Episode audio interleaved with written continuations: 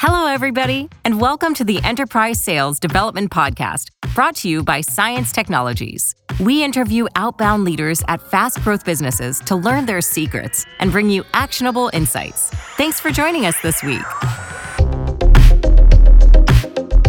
Hello, everybody, and welcome to Enterprise Sales Development. I'm Eric Quanstrom, CMO at CIENCE. And I'm Caroline Maloney. I am the Director of Training and Enablement at CIENCE. Well, today's episode is kind of a podcast master on a podcast with us, talking about podcasting and outbound and prospecting and all the techniques that he used to get guests for podcasts. And really there's a this is a chock full episode of insights and learnings. Absolutely. Eric he blew my mind when he talked about how he thinks that every person in sales should have a podcast but he doesn't stop there he actually provides some really awesome actionable insight and advice on where to go to start some free resources and tools it's a great listen yeah colin mitchell you know as the chief revenue officer of salescast and salescast is basically in the business of helping others create podcasts. Hence the reason that he says, you know, everyone should have a podcast. But he gives some great advice on mistakes to avoid, traps that you could fall into, strategies that that people, you know, kind of should know better. But he that's not his only job. You know, he's also the chief revenue officer and founder of Monster VoIP or Monster Technologies.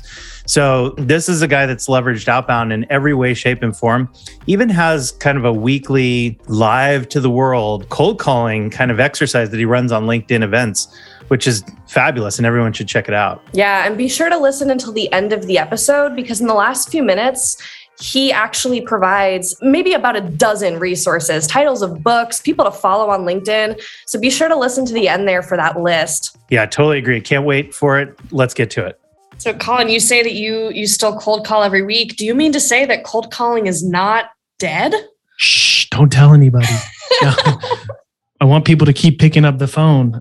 No, cold calling. I, I you know, the phone is still the most powerful tool that any salesperson can have, and I, I dare anybody to try to convince me otherwise. um, you got a friendly and sympathetic audience here. yeah, I mean, the phone is the most powerful tool. You know, yes, you need to use all the other channels, of course, like social is important, email is important. I like to look at them in ways to warm up the conversations for the phone. Um, but yeah, I get it. The phone is heavy and sometimes it's hard to pick it up. And you know, as the the principal, I guess, chief revenue officer of Salescast and a person that runs your own sales podcasts going forward, what are some of the the methodologies that you are really a big fan of or that you embrace on the regular? Yeah, so I have a I have a weekly LinkedIn live show where me and Ed on my team we make cold calls, we sit in a hot seat. Sometimes we invite a coach to coach us on those sessions and we test all kinds of different ways to make a cold call, right? And there's lots of different opinions about how you should or shouldn't make a call. You know, and and I say the thing that I've learned through doing those sessions, and I've always been an avid cold caller because it's just how I built, you know, my first company to five million bucks in 26 months is by using the phone. Is you got to have your own experience, right? So it highly depends for you to say, hey, should you use a permission based opener? Should you not? Should you fall on the sword? Should you do all these different things? Um, or different frameworks, right? Or poke the bear. Like we had Josh Braun on. I'm a big fan of his, you know, style. We've been rolling with his style for a little while now. And the thing that was challenging about it is is really is changing a lot, right? So pick a style, stick with it, master it, make it your own. That's when you're going to become most confident. That's when you're going to see better results uh, that's where it's going to start to feel more authentic and genuine as you as like a person rather than like more of like a robot or reading a script. Uh, scripts are important but you got to kind of find your own style and have your own experience and then also be open to testing new things as well. Yeah absolutely. And would you say that there are any styles that you've tried that just totally are not it for you? Anything that you're like absolutely against? Oh that's tough because a lot of times a lot of times there's just too many variables to say that this one thing doesn't matter, right? It highly depends, you know, who you are, your tonality, who you're calling into, whether you sound confident or you don't. It's it's really hard to say. Like I'll give you an example. We had uh, somebody on the show. He wrote a, a book called The Million Dollar Rebuttal.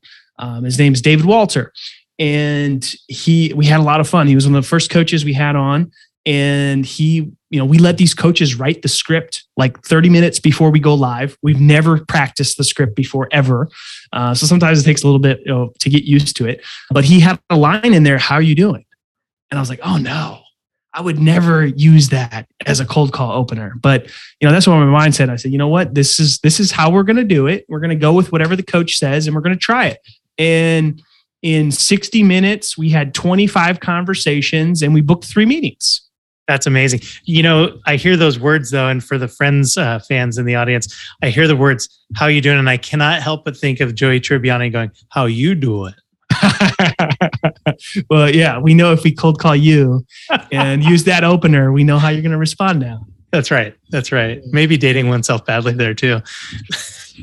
At any rate, so so talk to me a little bit about your style. I'm I'm really curious of what you've kind of learned with you know picking styles, mastering them, and kind of building yeah. that reputation and muscle memory, if you will. Yeah. So you know, I I wouldn't say I have one go-to style. I'm really a fan of mixing it up. I'm really a fan of testing new things. I love the Josh Braun, you know, poke the bear sort of you know uh, dig into how they're doing the job today to trigger a conversation to figure out like hey is there maybe a better way to do the job today? And leaning into that. The biggest thing is learning how to get people out of that zone of resistance right? Because the first as soon as they pick up the phone they're in resistance right? And you sort of got to combat that. And you can do that a couple different ways. Permission based opener you know you you can use that. You can say hey eric you know uh, i know i kind of caught you out of the blue uh, but you have like 30 seconds and i can tell you exactly why i called you right? So then they kind of let their defenses down a little bit. Um, i'm also a fan of falling on the sword and kind of making it a little bit you know lighthearted right? So we had jeff swan on and we tested that a little bit and it's like hey eric you know don't give me this is a cold call. And honestly i hate making them probably more than you hate receiving them but you have like 30 seconds so i can tell you exactly what i called right? So it's kind of a mix of falling on the sword and then still you know getting that permission based opener before you pitch. Uh, the biggest thing is i think when people get in the zone of resistance a lot of sellers don't know how to get them out of that or they keep pushing or they start pitching right? Because they feel rushed. And then that's when you get into a lot of trouble and you you know get your teeth kicked in or get hung up on what do you find for yourself is the best way to kind of like recognize the moment for what it is or read in tone what you're mm-hmm. hearing back from the prospect and then act accordingly yeah. I mean, like, so mirroring, right? So you're going to mirror, you know, hot their tone. Depending on where you're calling in the country, they might, you know, talk a little bit faster or slower. I think that's important. I think that, you know, sometimes saying things in a little bit of a passive way makes sense, especially like in that permission based opener or, you know, people like helping people, right? So a good one is like, hey, I was hoping you could help me out for a minute, right? And people like helping people naturally. Most people are good people. Um, so using that sort of down tone in those parts are important, right? But then when you get that permission, you get that 30 seconds, you got your moment to, you know, sort of pique their interest to maybe continue to have a conversation. That's where you might want to bring it up a little bit and sound a little more confident. Yeah, triggering the help instinct is, I think, key in those first 10 seconds. So you mentioned that other channels, you know, of communication and outreach are used to sort of warm up the call.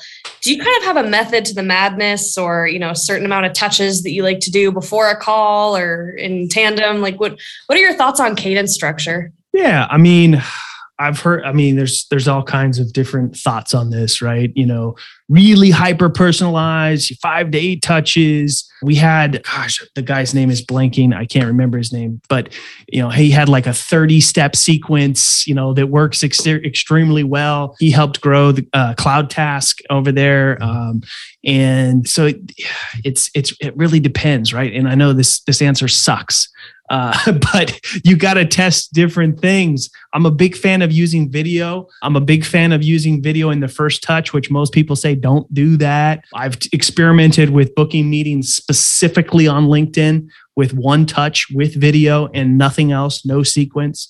I've done, I'm a bit of an outbound nerd, if you can't tell by now. what are what are some of the outbound nerdiest activities that you've invested time in or experiments that you've done? I'm, I'm doing vid- like so right around the time that LinkedIn capped your invites, right? Everybody was freaking out, especially the people that were, you know, I don't know, maybe building pipeline through, you know, spamming and pitch slapping everybody on LinkedIn. uh, which still happens today. A little bit less because you're like, oh, do I want to waste a pitch slap on this person? I don't know, you know, because you only get 100 a week now. Uh, used to, I, I don't even know if there was a limit I think you could do 500 a week or something, you know, and that's when all of these LinkedIn automation tools were coming up. It felt like every other week there was a new one. And I'm also a bit of a nerd of like testing out new tools. So I knew, you know, most of them. And, but anyway, right around the time that LinkedIn said, okay, we're going to, you know, kind of put a stop to this, everybody gets 100 invites a week. Right after that, Vidyard rolled out their integration with LinkedIn and so I was like, oh, this is this is interesting. This is fun. So we ran an eight week experiment. This was kind of to debunk don't ever use video in the first touch, which is what you know we've probably heard a lot of people say.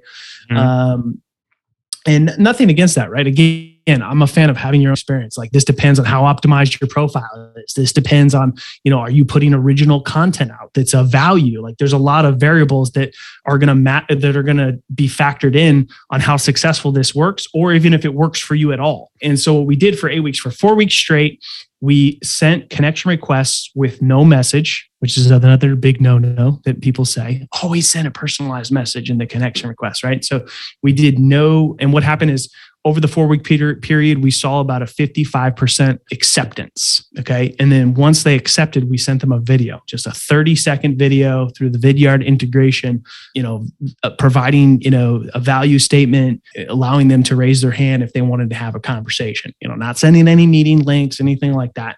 And what happened is we were booking three to five meetings a day in that period, every day, just off my profile alone. Um, and then we had, you know, we had Ed, who's on my team, doing it as well. His results weren't quite as high because his profile is not as optimized. He's not putting out as much original content, right? So the numbers are going to differ there a little bit. And then what we did is for the following four weeks, we did what everybody said you're supposed to do. Sent, we sent a connection request with a personalized message, and then we sent the video on the second touch. And we got a slight lift in people who accepted the connection request, about 65%. So we were getting 10% more connections accepted, but we were booking far less meetings. We were only booking maybe one a day. Interesting. Well, I should give some credit where credit is due here, and you know, tell the listeners out there that you know you can go to LinkedIn and it's uh, Colin C. Mitchell is your LinkedIn handle. One of the things that that you had expressed, you know, as part of your success is how often you're posting. But I actually think that it might even be something more fundamental than that, which is if I go to your first of all, I get a good sense in the header of exactly, you know, who you are and the use of emojis and you know the the humanization if you will mm-hmm. of your profile is done really really well secondly when i go to the about section i also get a really good sense of your motivations and so to me, like that, if, if most people follow a similar LinkedIn pattern, which is get a connection request, what do I do? Oh, right. I go view that person's profile that wants yeah. to connect with me. What comes through in shining colors about your profile is just how human, arguably honest, and down to earth like you come off. Yeah, well, thank you. Number one. And that is really important. Some people are even a little bit lazier. They're not even going to look at your profile unfortunately, they may just look at your picture and your headline and that's it. And right from that alone, they'll decide if they want to accept your connection request. So those are two really important pieces of real estate.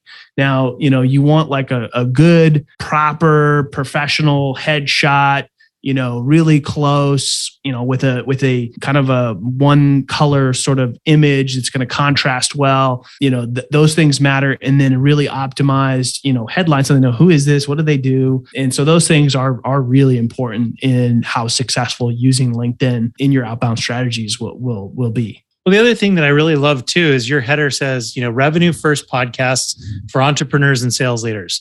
So, I mean, if you if you take the perspective that if you're going to use LinkedIn for a prospecting tool um, rather than an online professional resume, then they're two totally different use cases, aren't they? Oh, absolutely. Absolutely. I, I don't even know. Do people still use it as a professional resume for job hunting? Like, do people still do that? I mean, I think job seekers do for sure. Mm, yeah, I mean, oh, that's got to be exhausting. Like anytime you want a job, you got to like do a whole, you know, overhaul of your profile, right? But but but yeah, I mean, and it also, I mean, the problem with LinkedIn, I think, with some people is they're chasing things that don't matter, which is engagement and likes and comments. They're important to a certain extent, but they're way less important than people realize. And what makes you say that? Well, what's more important, I can tell you that LinkedIn is our by far our number one lead source. We get more mm-hmm. inbound from LinkedIn than anything else. And it's never people that are, for the most part, there's some exceptions, of course, but for the most part, they are not people that are liking and commenting and engaging with our content. It's people that are seeing the content and then they're sliding into the DMs or going to the website and then booking a meeting and they found us on LinkedIn. Um, and that's how most of those leads come in. It's less, you know, it's less about the people that are engaging that are actually becoming leads in a lot of cases. Real quick, if you were thinking about kind of like giving your best advice for the sales development teams out there or sales development leaders who are yeah. structuring their LinkedIn outreach for exactly the the the lurker yeah. is probably the best way of putting it, right? Because someone who opts into a sales cycle or comes inbound, if you will, because they discovered you on LinkedIn, not by commenting or liking or engaging, but rather just by lurking. What would what would that advice look like? Well, from a leader perspective, I mean, I've heard some horror stories where companies think they own your LinkedIn profile, right, and kind of want to control what you do. Give your people the creati- creativity and autonomy and support, and lead by example, because creating content as a seller is important I mean, yes, I said using the phone is the most powerful tool, but also leveraging social. And I'll give you a perfect example.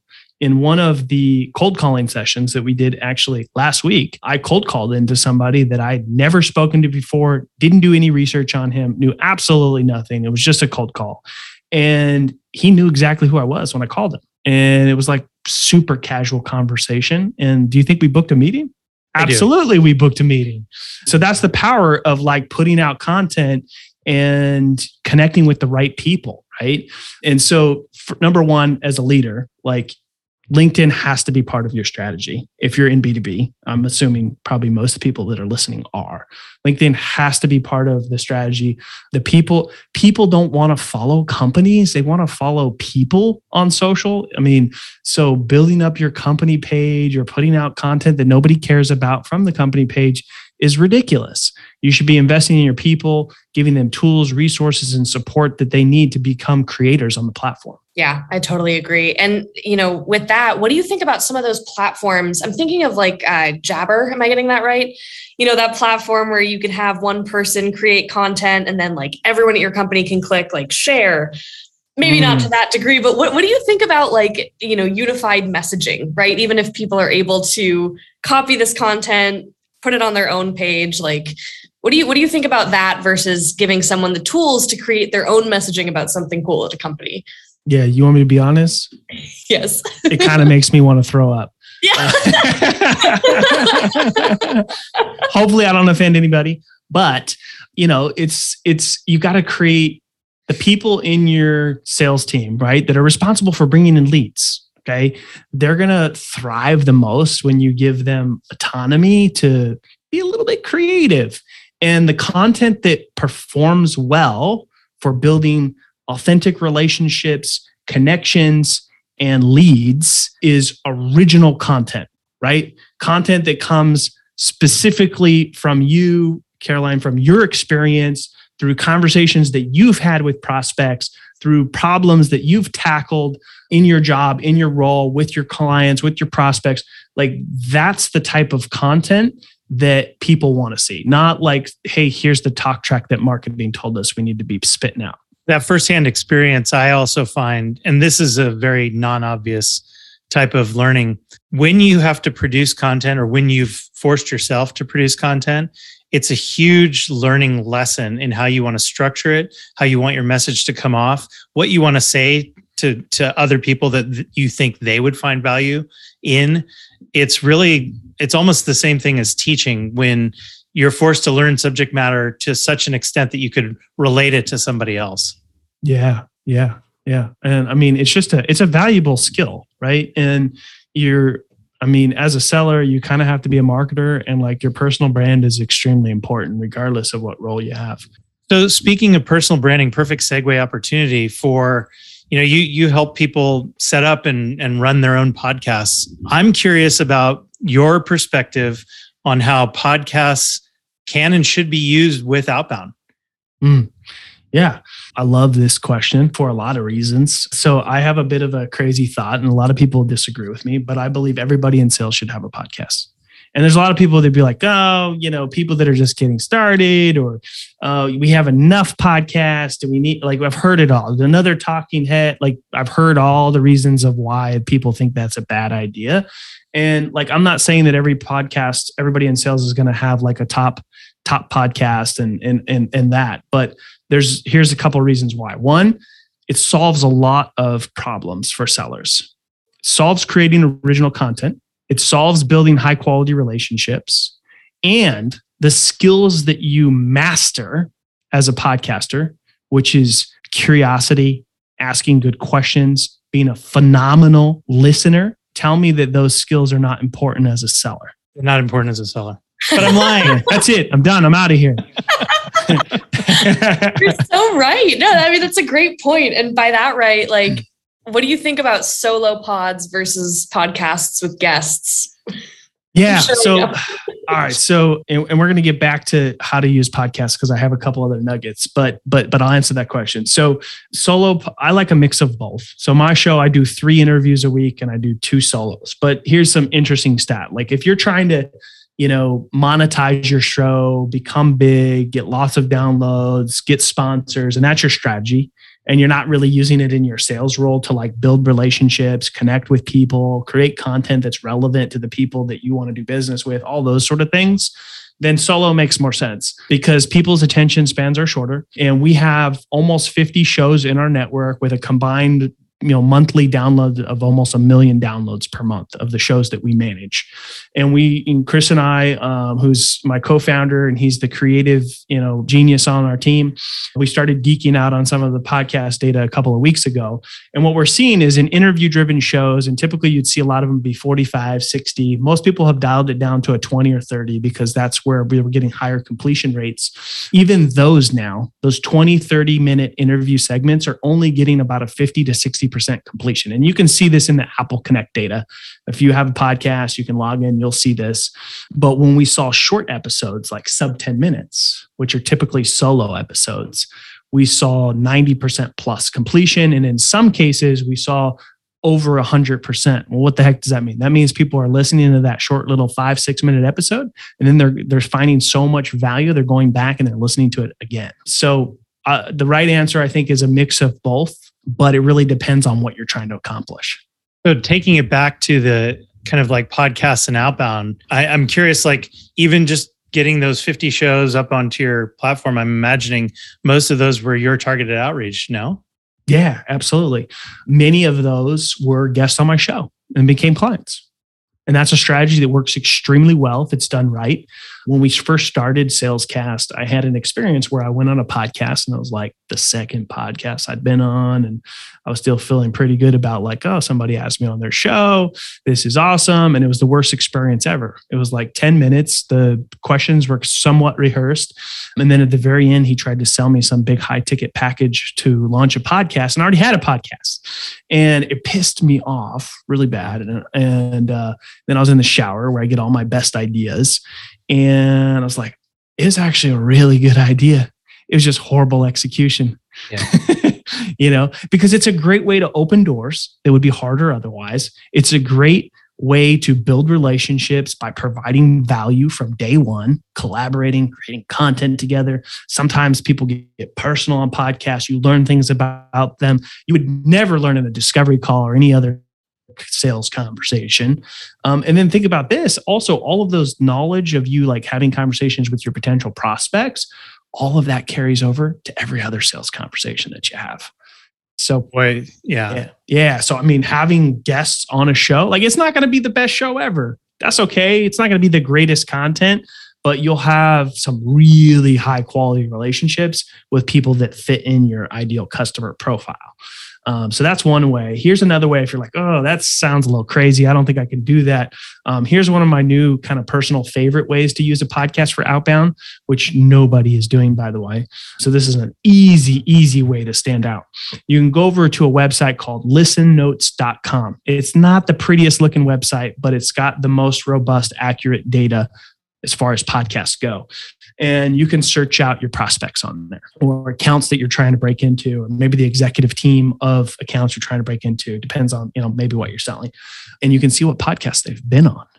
And you can listen to those podcasts. And then from there, be creative and reach out in a pretty meaningful way, whether that's on the phone, social, email, or hopefully all three.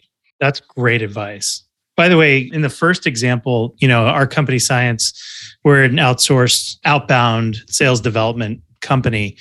And, you know, we've had a, our fair share of clients that wanted to do front end podcast outreach. And that was always the talking point around hey, have you thought through kind of the transition or mm-hmm. the flip, if you will, yeah. of getting guests on, but then not making it feel quid pro quo, not making it feel transactional, not pitching hard after someone's guesting, largely because then the the whole it, it just ruins the whole sales cycle truly if if that's your attitude going in.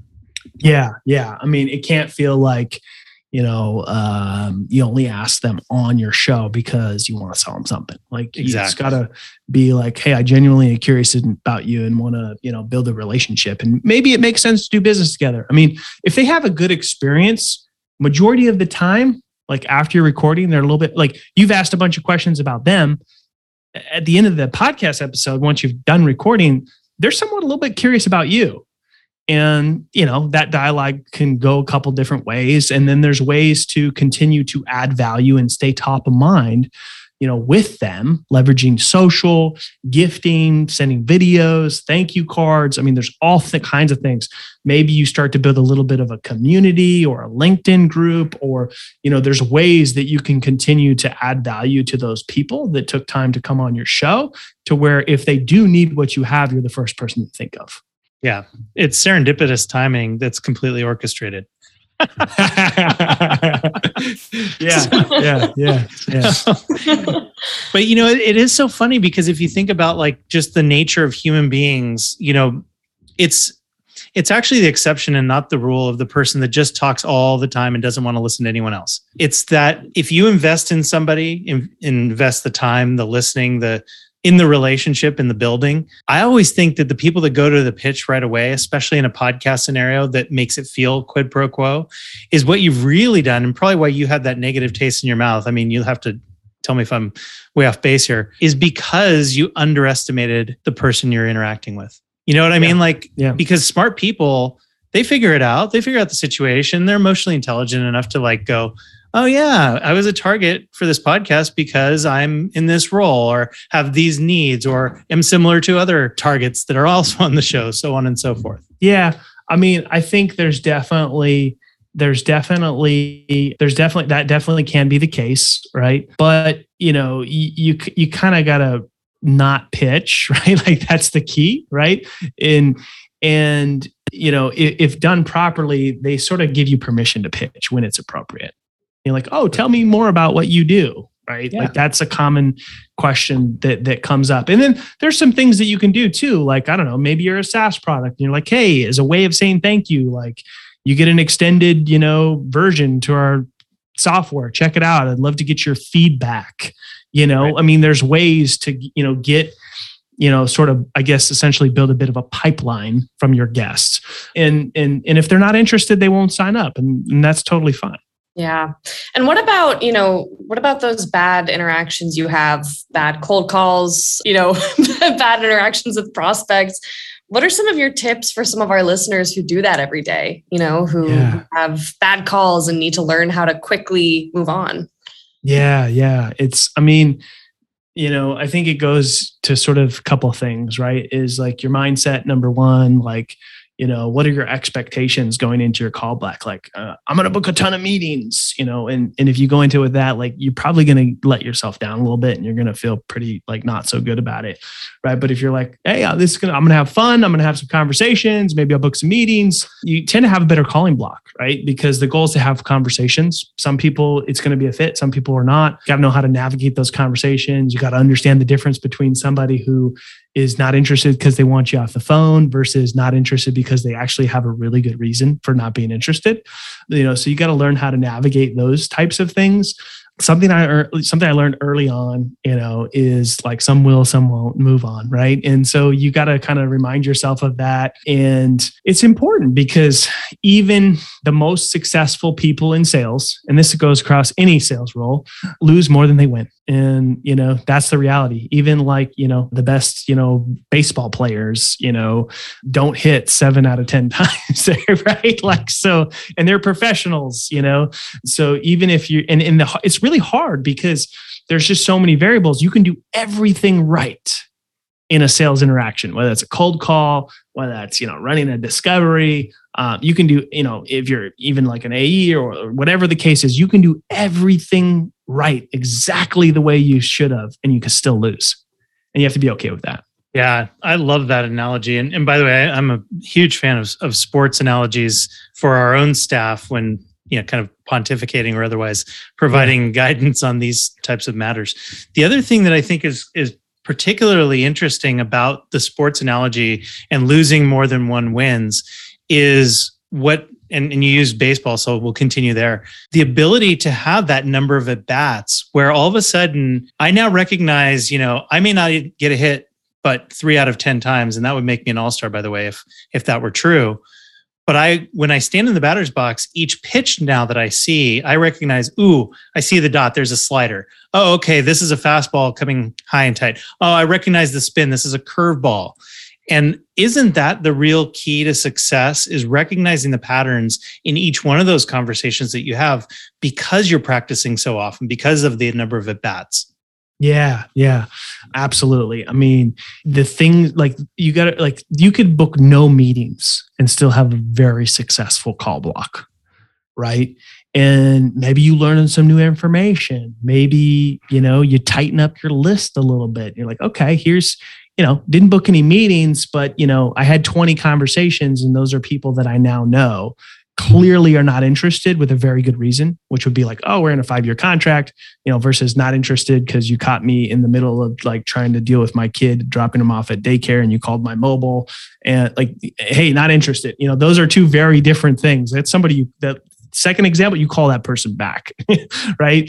So, you know, cleaning up your lists, uh, learning some new information, even just testing a new script and being able to tweak it. Like those you got to look for those small wins because you know as a frontline seller you know you get your teeth kicked in a lot and you just got to be okay with that and not really like affect you personally in a negative way yeah, absolutely. And even with that example that you just gave, right? So the person who's giving you a conditioned response versus the person who has, you know, a legitimate reason why now might not be a good time.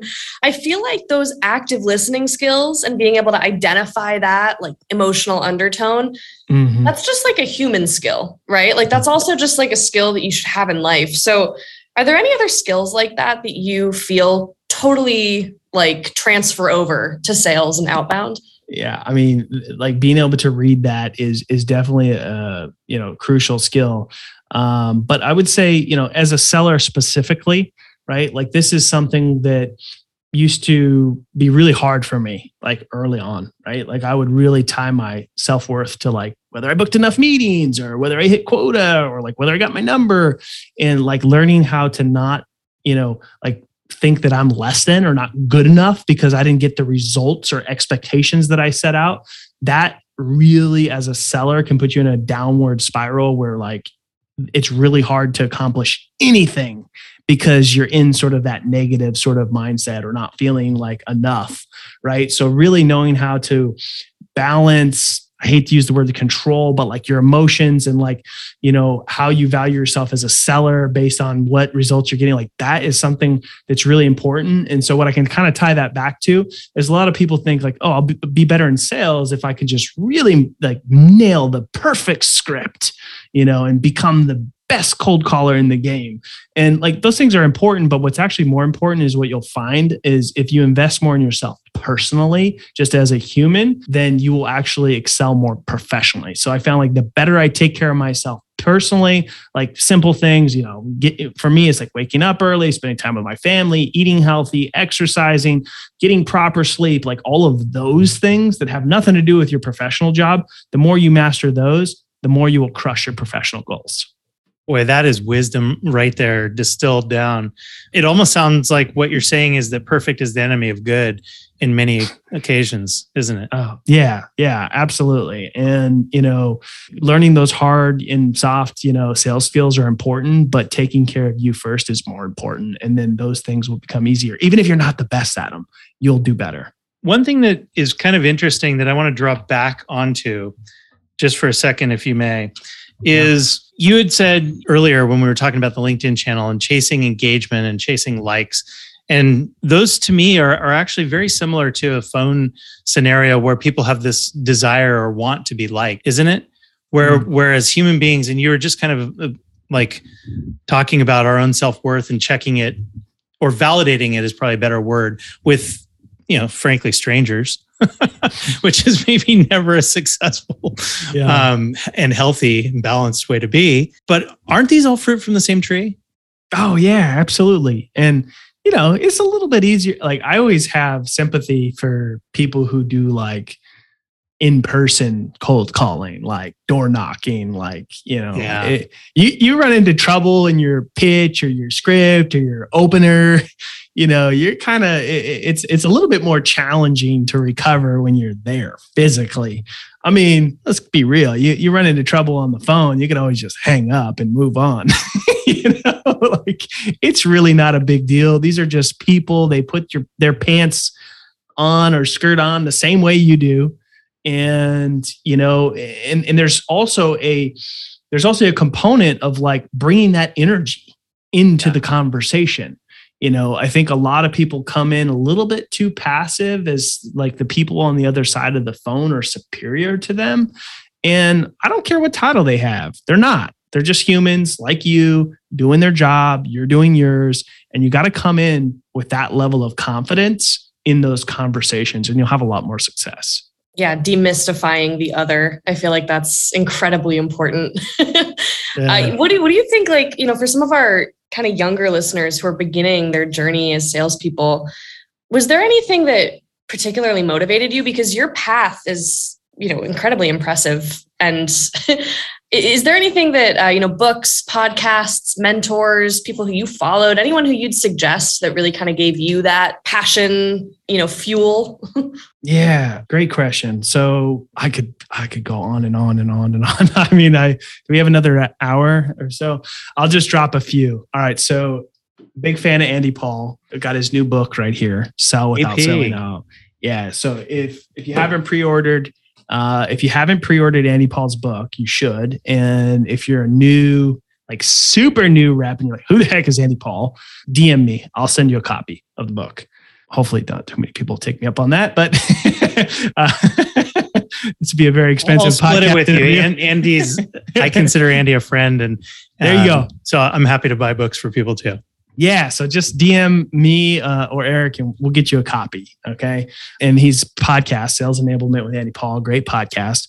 I'm also a big fan of, of James Buckley over at JB Sales. I'm a big fan of Josh Braun. Um, he has Inside Selling podcast. He has a great course for people that are just getting started with outbound. I think he even has like a guide on how to get your boss to pay for that or something like that. So that's a good good resource. I know I'm going to forget a ton. This is, I just had Ashley Welch on my podcast who wrote a book called Naked Sales. And it really is about how to use design thinking uh, in your discovery process, and it's pretty incredible. The first the first story in that book is about an example when they were working with Salesforce and trying to land the Greyhound account, and by using this design thinking, uh, they closed a three million dollar deal. So it works. It works extremely, extremely well. So there's there's a few. Those are some good places to get started. By the way, for the listeners out there that just heard Collin kind of rattling off those names, please check in the show notes for our episodes with Josh Braun. ah, there you go. There you go. Yeah. so, yeah, I couldn't agree more. Great, great words of wisdom and and frankly some super super industry experts to follow. Is the best way yeah. of putting it. Yeah, yeah. And I know I forgot a ton, but uh, don't want to give too many options. well, let's turn this even a little bit more personal, where you know, for people that are looking to, let's say they already have a podcast and they're looking to turbocharge or kind of get to that next level. Tell us a little bit more about Salescast. Yeah, so uh, we work with you know specific people that have you know a revenue goal in mind with the podcast. That's kind of our specialty. So a lot of times that's taking over existing shows and implementing that and managing production. And so, but for for like sellers that are maybe like just getting started or maybe they're you know doing it on their own with their own budget, we do have an option for for those folks. We have our podcast community. They can join absolutely free at salescast.community, and then there is like an option to upgrade if they you know really are want to take you know take it serious and there's a bunch of tools and resources and content and things that they get with that. But everybody is welcome to join for free over at salescast.community i love that. And by the way that is perfectly congruent with everyone should have a, a podcast. Exactly. Absolutely. I think I, I, I even put out a post i don't know a while ago. I think it's a featured content like you could start a podcast for under 100 bucks. Like literally. Sure. now it's not going to be the best podcast on this planet, but it's good enough to get started with the activity to start building up some of those skills that are important as a seller that we talked about. So start building a high quality network of, you know, people that, you know, through the podcast, through your guests to learn. I mean, there's, I can go on and on, but yeah, you can get re- started without spending a lot of money. And there's so many benefits. Real quick, what, if you were to say are the most unobvious learnings that you've had either on your own or with your clients when they've started their own podcasts what would you say those those are some of those experiences some of those insights? Okay so there's here's kind of a big one. There's 2.6 million podcasts today but only half of them still release episodes. And most fail before they hit 10 episodes. And so they live in what uh, i like to call the podcast graveyard right? Because they're out there they never go away but but uh, they're they're no longer publishing. And it's it's because of one thing that I found through and and Chris and I had 1400 conversations with people last year that were at some place in their podcast journey. Maybe they were just getting started to start a show or guest or both or they had already started and had no strategy. And that's really what it is is not having a strategy. A lot of people will start a podcast because hey, it's a new cool thing to do. Everybody else is doing it. I see them in my feed and they don't give it a lot of thought and you know it's a lot of work. It is a lot of work, but it's worth it. But you got to have a strategy in mind, right? What is that strategy? Is it solo episodes seven days a week to grow it to 10, 20,000 downloads and get sponsors? Cool. That's a strategy. Is it to build relationships with potential prospects or partners or both that's a strategy. Is it to use it as a mid you know mid to end funnel piece of content to move deals forward? That's a strategy. I mean there's all kinds of strategy but those are some examples. So really think about the strategy and then just get started. That's some really good advice. The main thing is i would say here's here's another one. People get stuck on their name. People get stuck on their name and they don't get started. And the name is important it is important, but here's a secret. You can change it if you have to. It's really not that big of a deal. Don't let it stop you from getting started. Whatever your show is about, think about like, okay, who do I want to read? Who who should be listening to my show? And then what are they searching when they hit the podcast platform? That needs to be part of the title, right? So sales, sales would be an example. Like sales should be in your title. People tend to come up with these like play on words or interesting things or something that sounds cool and it sounds cool, but nobody's ever going to find it because they're not searching for that. Well, we're at the point in the show, um, and we could probably talk for maybe hours. You have been a font of wisdom, Collin. Other ways in which people can get a hold of you, maybe even check out some of your LinkedIn Live, you know, kind of real world practicums, for like a better way of putting it.